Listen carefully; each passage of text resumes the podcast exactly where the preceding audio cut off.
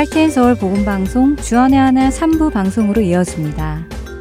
주안의 하나 삼 부에서는 예수님 안에 거하며 사는 삶이 어떤 것인지 함께 알아가는 프로그램 포도나무와 가지와 짧은 고전설교를 듣는 시간 성도들에게, 그리고 성경을 한 장씩 읽어나가며 지혜를 나누는 시간인 Let's Read the Bible이 준비되어 있습니다. 먼저 포도나무와 가지로 이어집니다.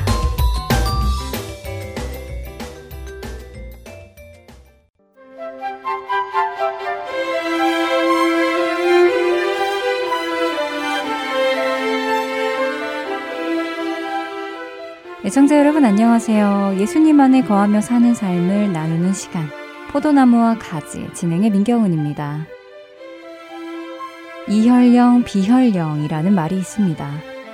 코에 걸면 코걸이, 귀에 걸면 귀걸이라는 말인데요.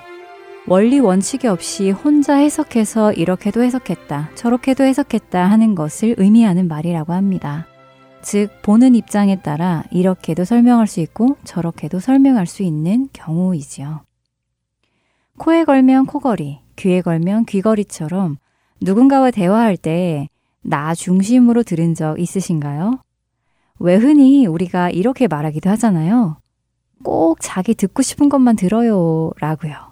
스스로 듣고 싶은 말만 듣고 보고 싶은 것만 보게 되는 자기 중심적인 사람의 특징이 잘 드러나는 말이기도 합니다. 인간관계에서도 이렇게 내 멋대로 해석하고 내 멋대로 듣고 보는 것이 문제가 될 때가 있는데, 하물며 하나님의 말씀, 성경 말씀을 내 식대로 본다면 그건 역시 정말 안 되겠지요. 몇 년간 제가 올바로 이해하지 못한 말씀 구절이 있어서 나누어 보려고 합니다. 제 계획처럼 안 될 때 사용했던 말씀 구절입니다. 우리는 살아가면서 우리 마음처럼 되지 않을 때가 참 많이 있는데요. 생각처럼 이렇게 저렇게 잘 흘러가면 좋을 텐데 인생은 꼭 그렇지 않지요. 마음처럼 흘러가지 않을 때, 예상했던 결과로 이어지지 않을 때, 일이 꼬였을 때, 그리고 갑자기 막막해진 상황 앞에서 여러분은 어떤 말씀을 붙들며 위로를 얻으시나요? 어떤 하나님의 약속을 붙잡으며 다시 믿음을 굳건히 하시나요? 저는 이럴 때에 이사야서 오십오 장 팔 절과 구 절의 말씀을 떠올리며 마음을 다독이고는 했었습니다. 이는 내 생각이 너희의 생각과 다르며 내 길은 너희의 길과 다름이니라.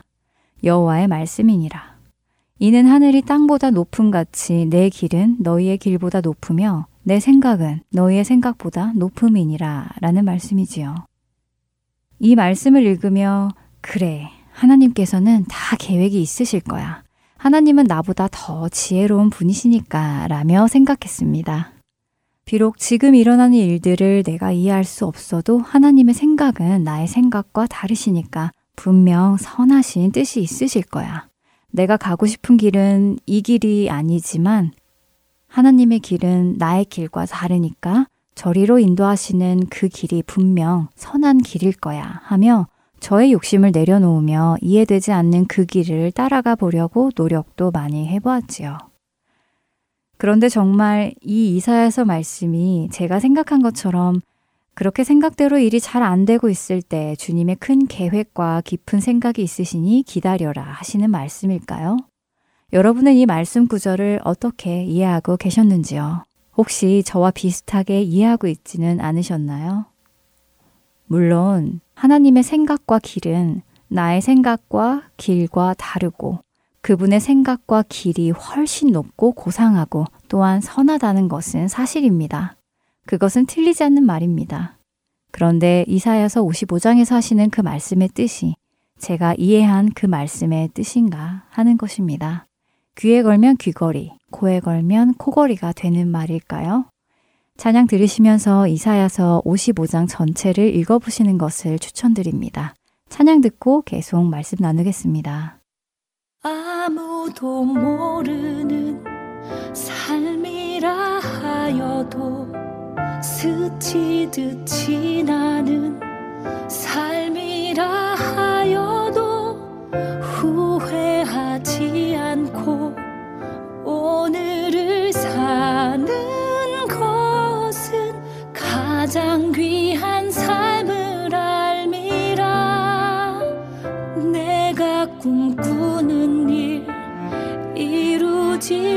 못해도 내가 바라는 것 다 갖지 못해도 낙심하지 않고 오늘을 사는 것은 가장 귀한 삶을 알미라. 내가 복음을 알고 내가 복음을 믿고 내가 복음을 전하며 살아간다며 나의 삶은 가장 귀한 삶이야.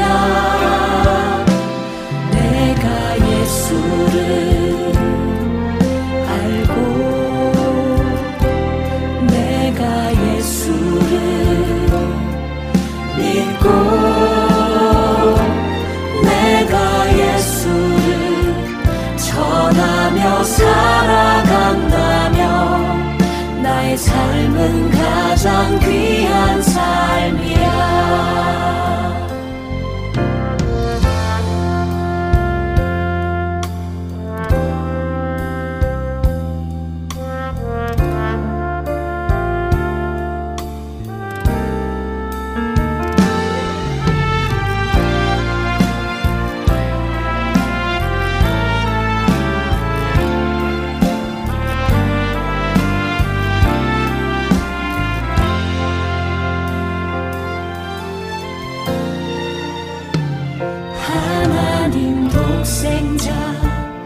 예수 그리스도 날 위해 고귀한 생명 주셨으니 그 생명 받은 나 하늘의 소망인데 나의 삶은 귀한 삶이라.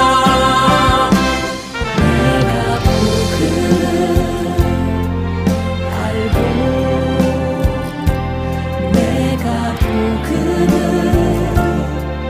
믿고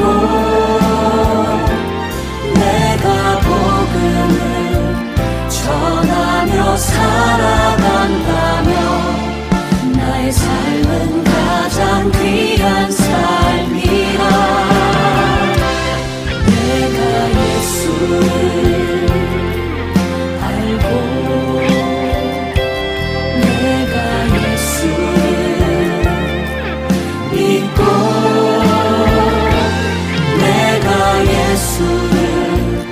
전하며 살아간다며 나의 삶은 가장 귀한 삶이야.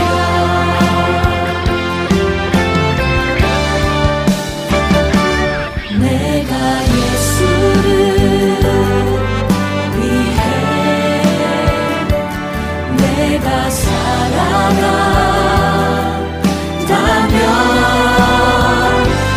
나의 작은 삶 아무도 모른다 해도 나의 삶은 가장 귀한 삶이야.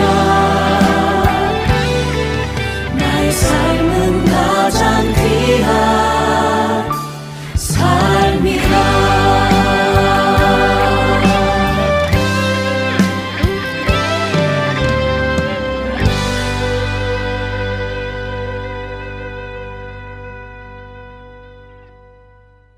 나의 뜻과 계획은 하나님과 다르니 하나님의 길과 생각과 지혜를 믿어보고 기다려보자 하면서 이사야서 오십오 장 팔 절과 구 절의 말씀을 붙들며 어려운 시기를 지난 적이 있었는데요.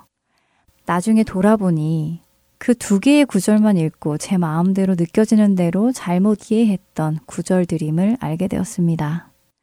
어느 날 문득 이 말씀 두 개의 구절만 보지 말고 그 한 장을 다 읽어보자라는 생각이 들어서 오십오 장 전체를 다 읽어보았는데요. 읽어보니 이 팔 절과 구 절은 그런 뜻이 전혀 아니어서 적잖이 놀랐었습니다. 두 절 앞인 이사야서 오십오 장 육 절부터 구 절까지 말씀을 읽어드리겠습니다. 너희는 여호와를 만날 만할 때에 찾으라. 가까이 계실 때에 그를 부르라. 악인은 그의 길을 불의한 자는 그의 생각을 버리고 여호와께로 돌아오라. 그리하면 그가 긍휼히 여기시리라. 우리 하나님께로 돌아오라. 그가 너그럽게 용서하시리라. 이는 내 생각이 너희의 생각과 다르며 내 길은 너희의 길과 다름이니라. 여호와의 말씀이니라. 이는 하늘이 땅보다 높음 같이 내 길은 너희의 길보다 높으며 내 생각은 너희의 생각보다 높음이니라. 어떠신가요? 제가 그동안 생각해오듯 하나님의 생각은 나의 생각보다 훨씬 좋으시니 그분의 생각을 신뢰하며 기다려보자. 그러면 다 잘 될 거야 라고 적용할 수 있는 말씀인가요? 앞절과 함께 읽어보니 저의 잘못된 이해와 그 말씀의 원뜻이 명확하게 드러납니다. 의인은 그의 길을, 불의한 자는 그의 생각을 버리고 여호와께로 돌아오라. 그리하면 그가 긍휼히 여기시리라. 우리 하나님께로 돌아오라. 그가 너그럽게 용서하시리라. 라는 말씀을 읽으니 하나님께서 죄의 길에서 악의 길에서 돌아온 자를 긍휼히 여기시고 너그럽게 용서하시는 분인데 그 용서하시는 모습이 저의 생각과 하나님의 생각이 다르다라고 말씀하시는 것이었습니다. 여러분은 용서를 어디까지 할 수 있으신가요? 나를 괴롭힌 사람은 용서할 수 있지만 우리 가족을 힘들게 한 사람은 용서할 수 없어 라던가 이 정도까지는 용서가 되지만 저 정도는 안 돼 하는 기준이 있으신가요? 현재 내 마음속에 그 사람은 죽어도 용서할 수 없지 하는 사람이 있으신가요? 살인을 한 자, 부녀자를 폭행한 자, 더군다나 우리 가족을 공격한 그 사람 우리는 그런 사람조차 용서할 수 있을까요? 우리의 시선에서는 악인과 불의한 자를 용서하는 것은 어려운 것이고 그들은 용서받을 자격조차 없다고 생각합니다. 하지만 하나님의 생각은 다르고 하나님의 길은 다르다고 하시지요. 악인이나 불의한 자가 그 악한 생각을 버리고 주께로 돌아오기만 한다면 용서해 주신다는 것입니다. 우리는 히틀러 같은 학살자, 독일이나 일본에서 행해진 생체 실험 등 경악을 금치 못하는 일들을 행한 사람들이 있다는 것을 압니다. 그런데 우리가 존경하는 사도 바울도 사람을 죽이는 일에 가담했다는 사실을 알고 계신가요? 예수님을 모르던 때 예수님을 따르는 사람들을 죽이기 위해 혈안이 되어 있었고 심지어 스데반 집사가 돌로 처형당하는 그 자리에 있던 자였습니다. 또 구약에 등장하는 히스기야 왕의 아들 므낫세 왕은 어떤가요? 이방신과 우상숭배에 빠지게 되어 아버지 히스기야가 종교개혁을 하며 헐어버렸던 산당과 제단들을 다시 세운 사람입니다. 바알과 아세라의 제단과 신상을 만들어 우상숭배의 죄에 앞장섰고 사람을 번제로 더군다나 자신의 아들을 불에 태워 제물로 삼기도 했지요.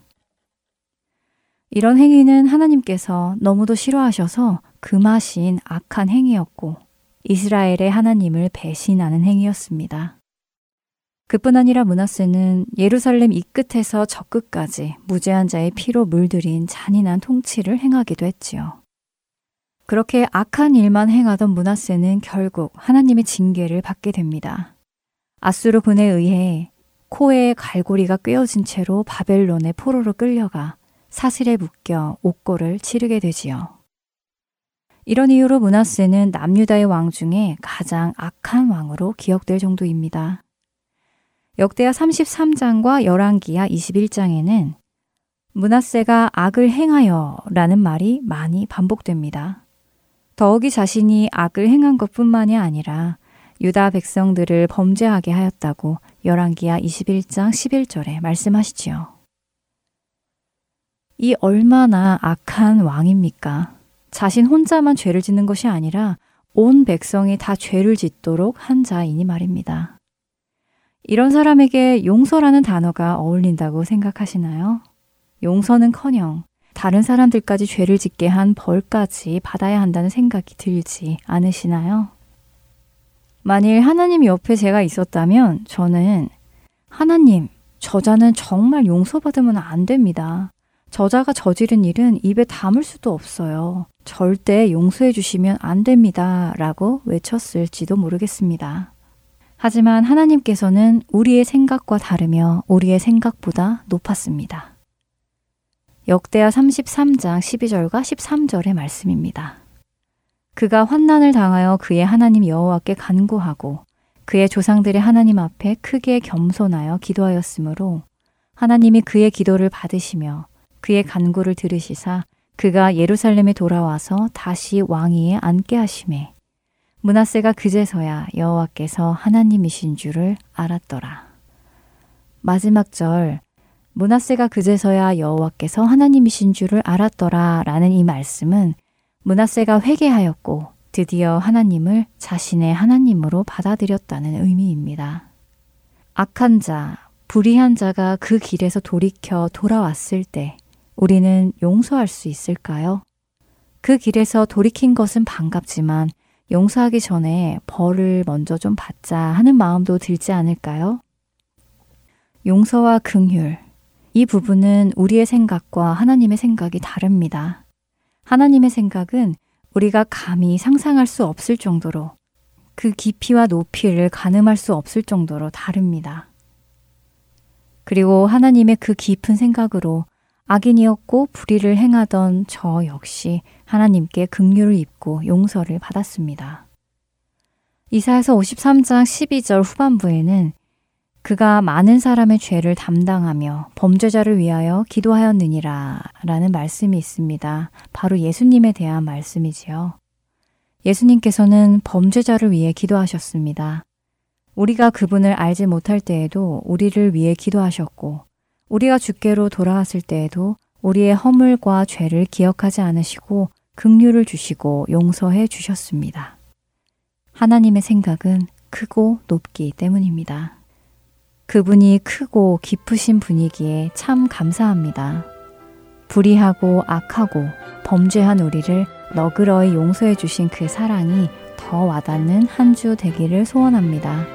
포도나무와 가지 여기에서 마치겠습니다. 저는 다음 시간에 다시 뵙겠습니다. 안녕히 계세요.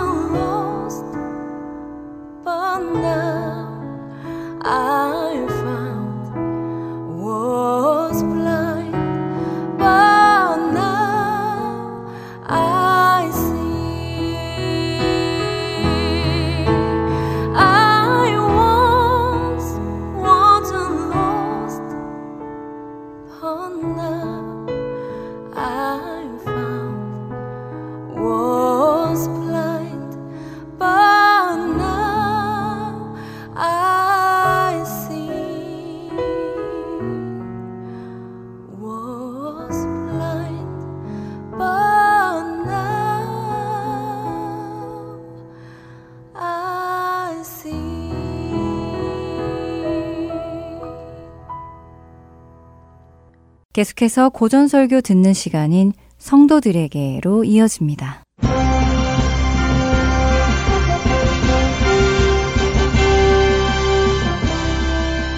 여러분 안녕하세요. 새 프로그램 성도들에게 진행의 권혁준입니다. 성도들에게 이 프로그램은 지난 시대의 외국 설교자들의 설교를 여러분께 읽어드리는 시간입니다. 오늘은 천팔백구십팔 년에 태어나 천구백육십삼 년에 소천한 영국의 변증가이자 작가인 씨 에스 루이스의 순전한 기독교 중 일부를 읽어드립니다. 저는 그리스도인의 결혼 문제를 거의 다루지 않았습니다. 제가 결혼 문제를 다루고 싶지 않은 이유는 두 가지입니다. 첫째로 이 주제에 관한 기독교의 교리는 지극히 인기가 없기 때문입니다. 둘째로 저 자신이 결혼해 본 적이 없으므로 간접적인 이야기밖에 할 수 없기 때문입니다. 그럼에도 불구하고 그리스도인의 도덕을 이야기하면서 이 주제를 빼놓고 넘어갈 수는 없을 것 같군요. 기독교의 결혼관은 남편과 아내는 한 몸이라는 그리스도의 말씀에 토대를 두고 있습니다. 그리고 그리스도인들은 이 말을 감상적인 표현이 아닌 사실의 진술로 믿습니다. 마치 열쇠와 자물쇠는 하나의 기구이고 바이올린과 활은 하나의 악기인 것처럼 말입니다. 인간이라는 존재를 만든 제작자는 남자와 여자라는 두 반쪽이 단지 성적인 차원에서만 짝으로 결합되는 것이 아니라 모든 차원에서 완전히 결합되도록 만들어졌다고 말씀합니다. 혼의 정사가 그토록 흉해 보이는 것은 원래 함께 어울려 모든 차원에서 연합을 이루도록 만들어진 것에서 딱 하나 성적인 연합만을 떼어낸 탓입니다. 성적 쾌락을 보는 기독교적 자세는 음식을 삼켜 소화시키는 대신 씹기만 하고 뱉어내서 미각적 쾌락만 얻으려 하면 안 되는 것처럼 성적 쾌락 역시 그것만 떼어내 즐기려 해서는 안 된다고 보는 것입니다. 따라서 기독교는 한 번 결혼이 평생을 간다고 가르칩니다. 물론 교파마다 차이는 있습니다. 어떤 교파에서는 이혼을 전혀 인정하지 않지만 어떤 교파에서는 아주 특별한 경우에 한해 마지못해 인정하기도 합니다. 이런 문제에서 그리스도인들의 의견이 일치되지 않는다는 것은 아주 유감스러운 일입니다. 그러나 성도들이 주목할 점은 아무리 결혼에 대한 교파들의 견해에 차이가 있다 해도 세상 견해와의 차이에 비하면 아무것도 아니라는 것입니다. 즉, 교회들은 적어도 이혼이 일종의 외과 수술처럼 살아있는 몸을 잘라내는 일과 같다는 데에는 모두 동의합니다. 다만 그 수술이 너무나도 폭력적이므로 절대 하지 말아야 한다고 생각하는 교회가 있는가 하면 증세가 심할 경우 최후의 수단으로 인정해야 한다고 보는 교회가 있는 것일 뿐입니다.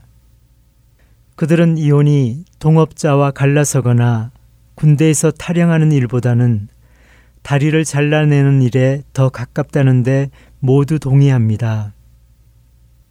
그리고 이혼을 단순히 짝 재정리하기 정도로 여겨서 배우자에게 더 이상 사랑을 느끼지 못하거나 다른 사람을 사랑하게 되었을 경우에는 언제든지 이혼할 수 있다고 생각하는 현대인의 관점에 반대합니다.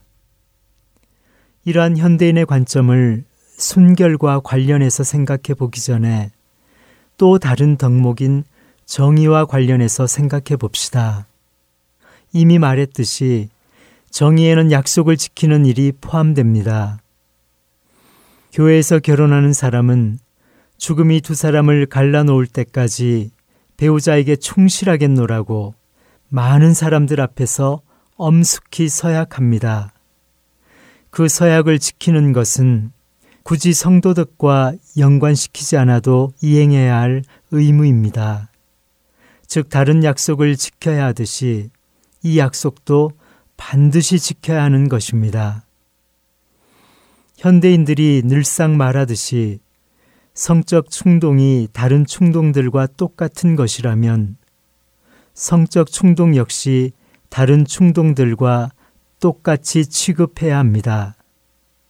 즉 다른 충동들이 약속의 제재를 받듯이 성적 충동 역시 결혼 서약의 제재를 받아야 하는 것입니다.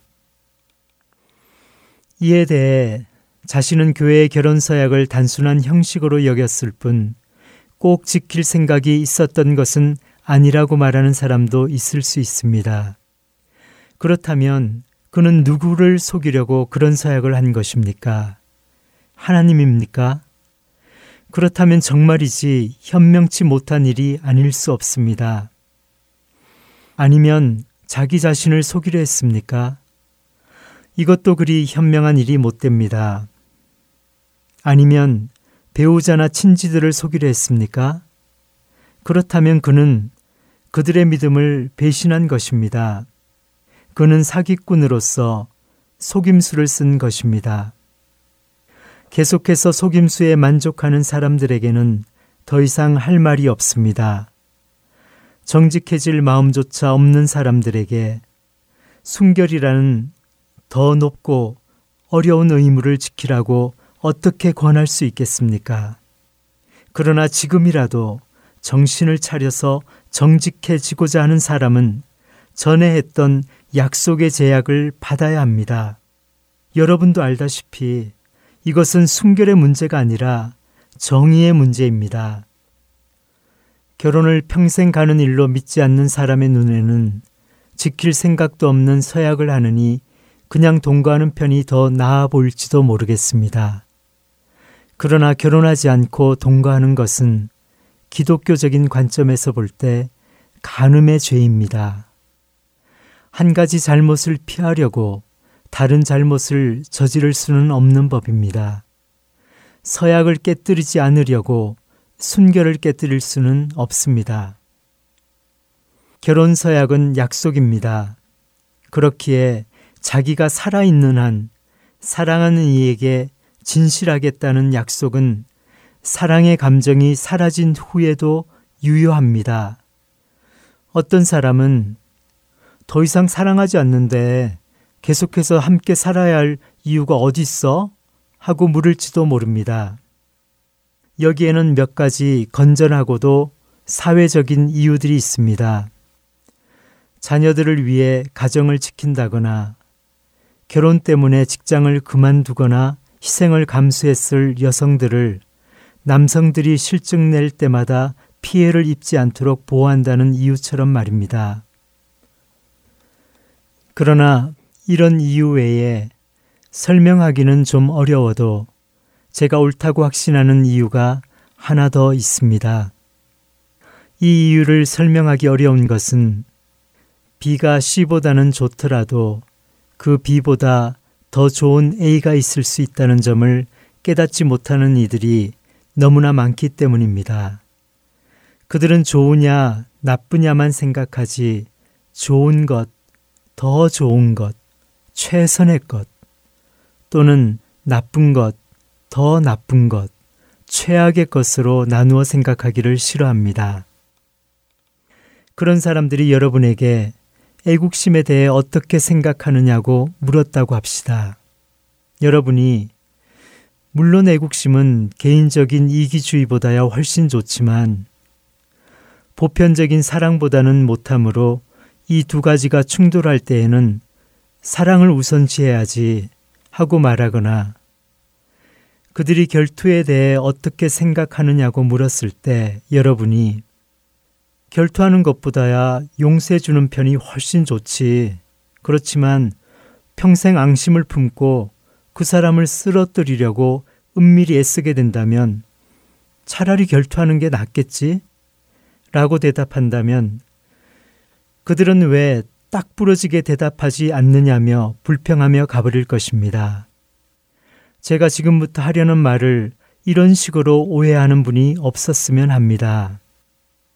이른바 사랑을 느끼는 황홀한 상태는 여러 면에서 우리에게 유익을 줍니다. 그것은 우리가 너그럽고 용감해지도록 도와주며 연인의 아름다움뿐 아니라 세상의 모든 아름다움에 눈뜨게 해주고 단순한 동물적 성욕을 억제해 줍니다.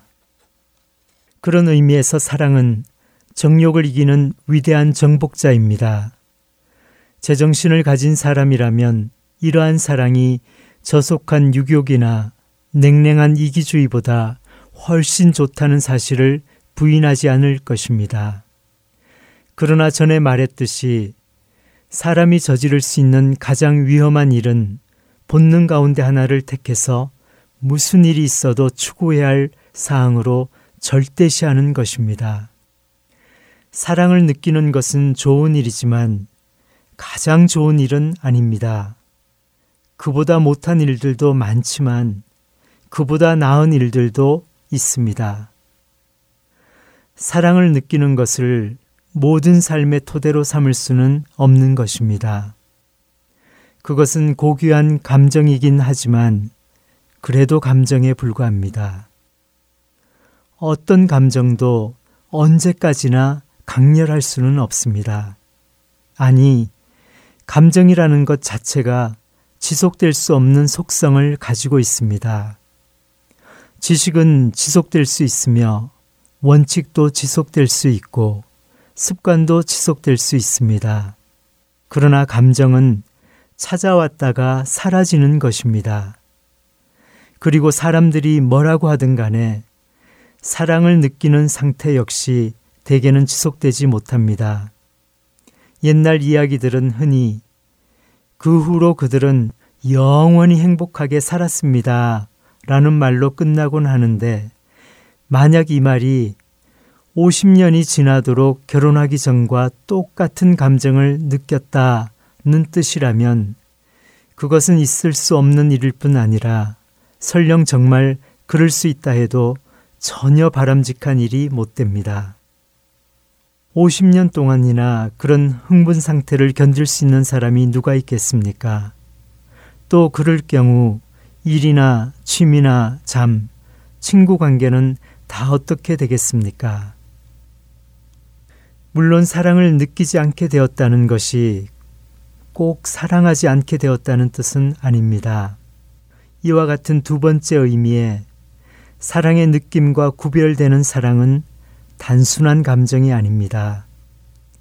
그것은 의지로 유지되며 의도적인 습관으로 강해지는 깊은 연합, 두 사람이 하나님께 구해서 받는 은혜로서 강화되는 깊은 연합입니다. 그들은 서로에게 좋은 감정이 느껴지지 않는 순간에도 이런 사랑을 할 수 있는 것입니다. 자기 자신에게 좋은 감정이 느껴지지 않을 때에도 자신을 사랑할 수 있는 것처럼 말이지요. 심지어 그들은 마음만 먹으면 배우자 아닌 다른 사람에게 쉽게 사랑을 느낄 수 있는 상황에서도 이 사랑을 계속 지킬 수 있습니다. 처음에 정절을 약속하게 만든 것은 사랑의 느낌입니다. 그러나 그 약속을 지킬 수 있게 해주는 것은 그보다 차분한 두 번째 사랑입니다. 결혼의 엔진을 계속 가동시키는 것은 이 두 번째 사랑입니다. 사랑의 느낌은 그 시동을 걸어주었을 뿐입니다. 사람들은 소설을 읽으면서 자기와 맞는 사람과 결혼하기만 하면 영원히 사랑을 느낄 수 있다는 기대를 품습니다. 그 결과 자신이 배우자에게 사랑을 느끼지 못하게 된 것은 짝을 잘못 찾았기 때문이며 따라서 얼마든지 바꿀 권리가 있다고 생각하지요. 짝을 바꾼다 해도 새 사랑의 매력 역시 옛사랑과 똑같이 곧 사라져버린다는 것을 모르고서 말입니다. 인생의 모든 영역이 그렇듯이 결혼생활 역시 흥분은 처음에만 찾아오는 것으로서 결코 오래 지속되지 않습니다. 소년 시절 처음으로 하늘을 난다는 생각을 했을 때 느꼈던 흥분은 정작 공군에 입대하여 진짜 비행을 배우려 할 때에는 이미 사라지고 없습니다. 매력적인 장소를 처음 보았을 때 느꼈던 흥분 또한 막상 그곳에 살러 가서 보면 이미 사그라져 없어진 상태입니다. 그렇다면 아예 비행을 배우지도 말고 아름다운 곳에 살러 가지도 않는 편이 더 나을까요? 그렇지 않습니다. 어떤 경우든지 끝까지 해내기만 하면 처음에 느꼈던 흥분은 사라지는 대신 좀 더 차분하고 지속적인 재미가 생길 것입니다. 나아가 처음의 흥분이 사라졌다는 사실을 인정하고 감정적이지 않은 재미에 마음을 붙일 준비가 되어 있는 그 사람이야말로 아주 다른 방향에서 새로운 흥분을 발견하게 되기 쉽습니다. 비행을 배워서 좋은 비행사가 된 사람은 어느 날 갑자기 음악의 매력을 알게 될 것입니다.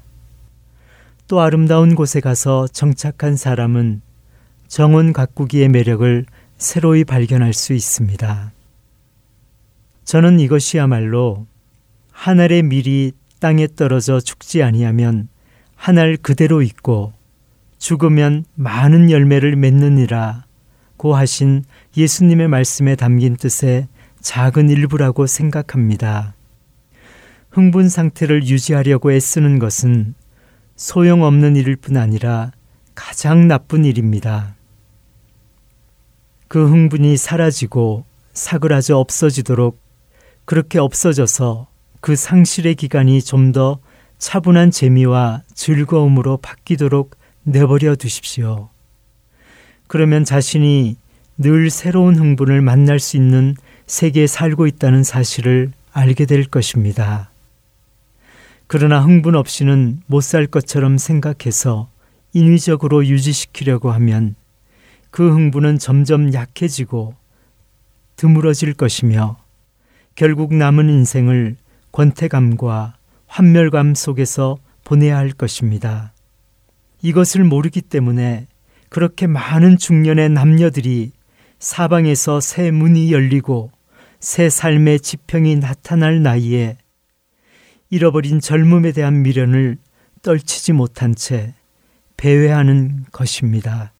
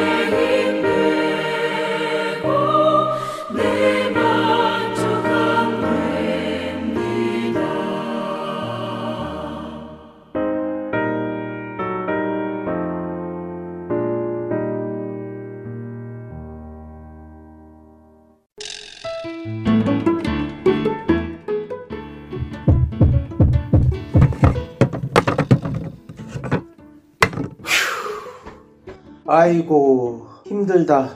여보 정말 수고 많았어요. 그게 마지막 짐이죠? 음 이제야 이사가 끝났네.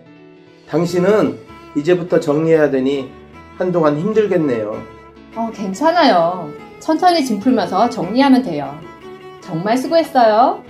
아참, 하트앤서울 복음방송에 새집 주소 알려줬어요? 짐은 천천히 풀어도 되지만 집 주소 바뀐 것은 빨리 알려줘야 씨디가 배달이 오죠.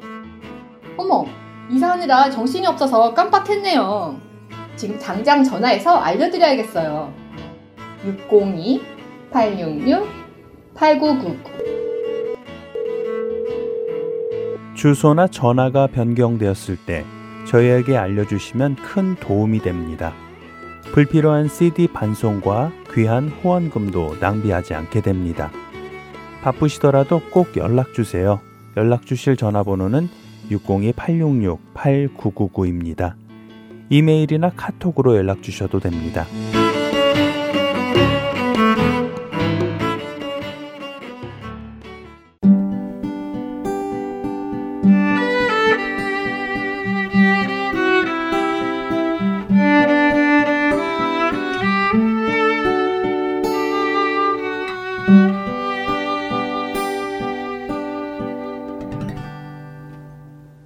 말씀을 묵상하는 시간, Let's Read the Bible 보내드립니다.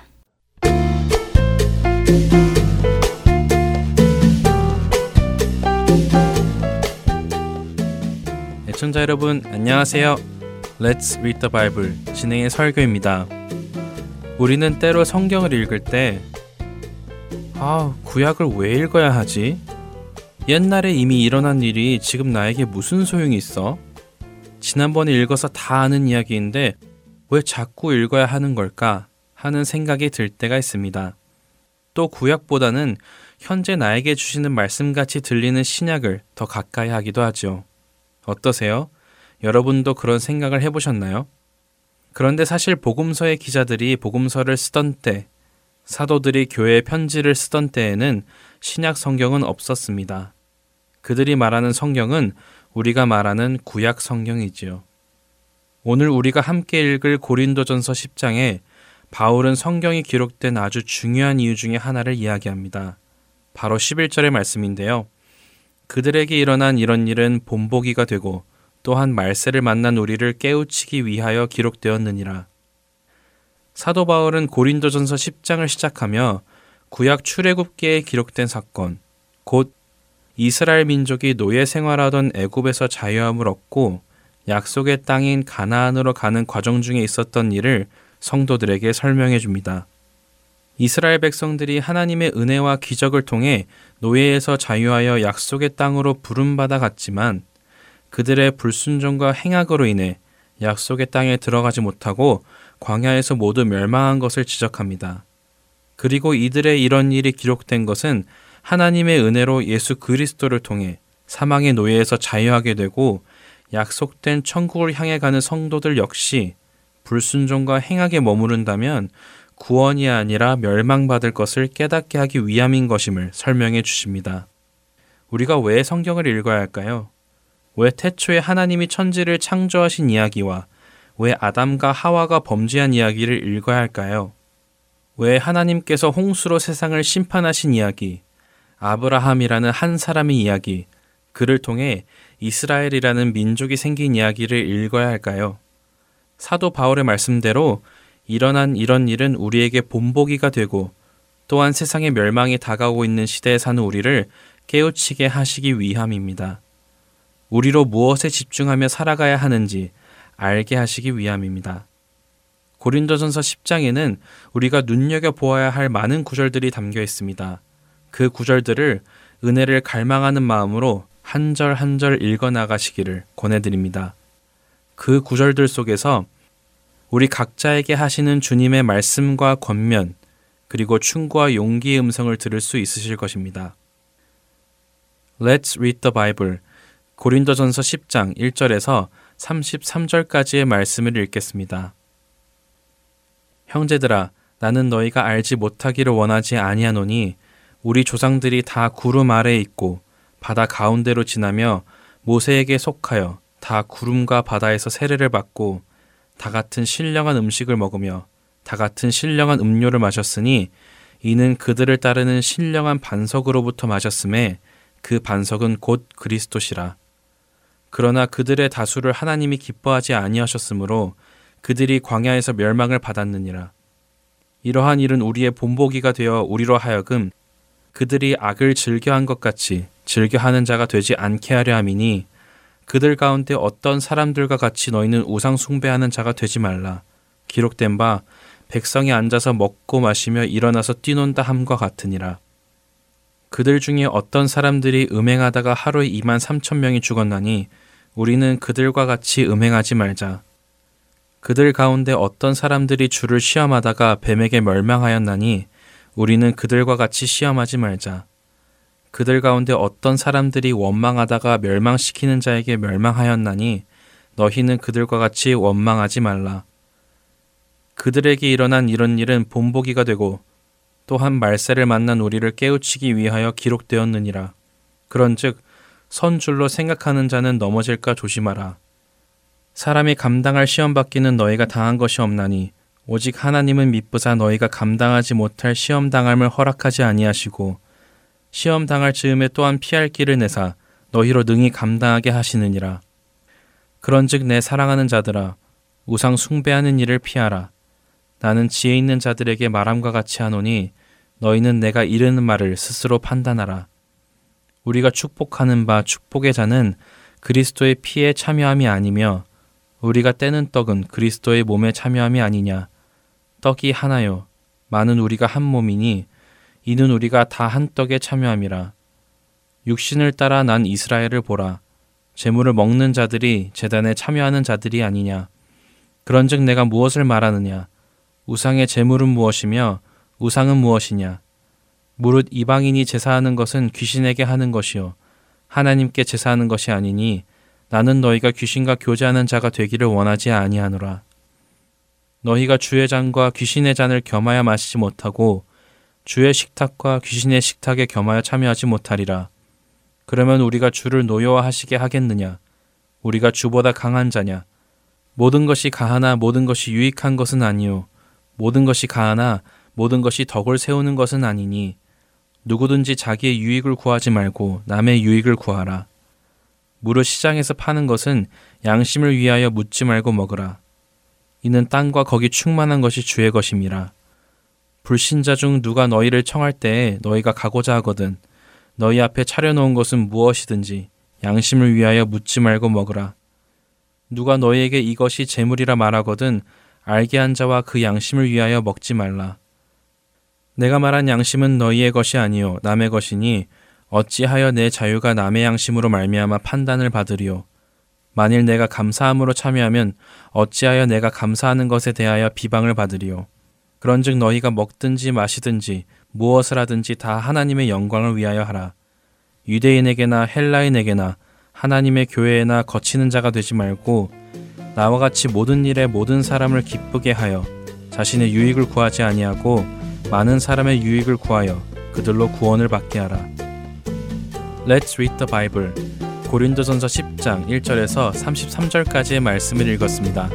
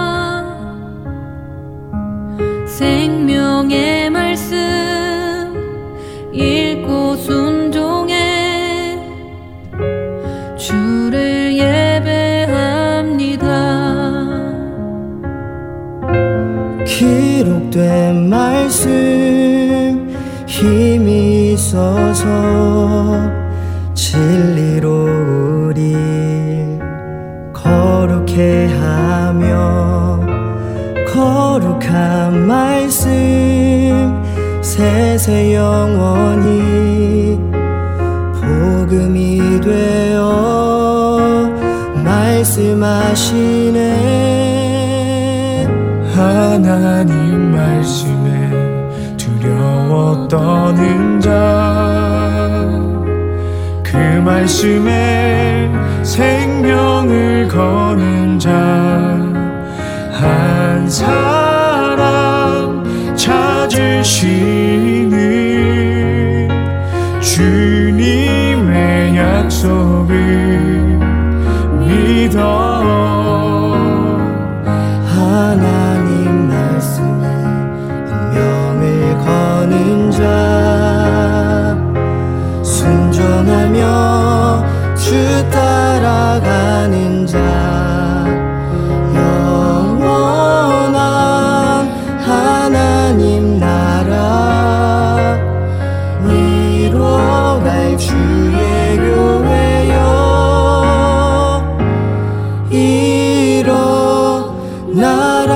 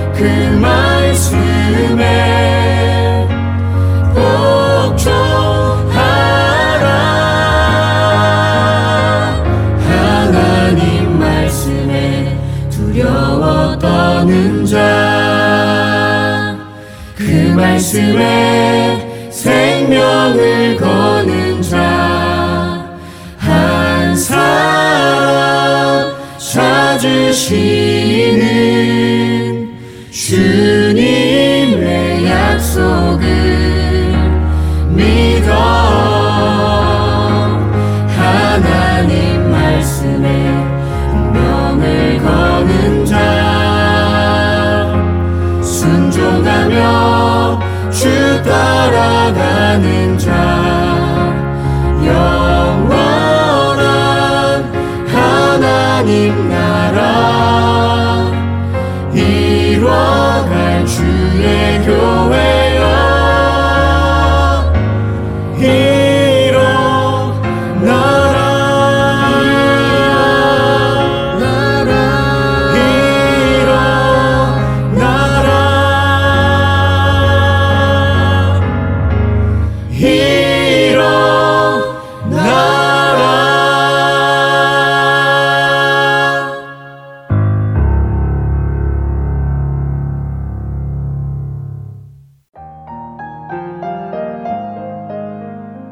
주안의 하나 삼 부 순서는 여기까지입니다. 주안의 하나 사 부로 이어집니다. 은혜의 시간 계속되시길 바랍니다.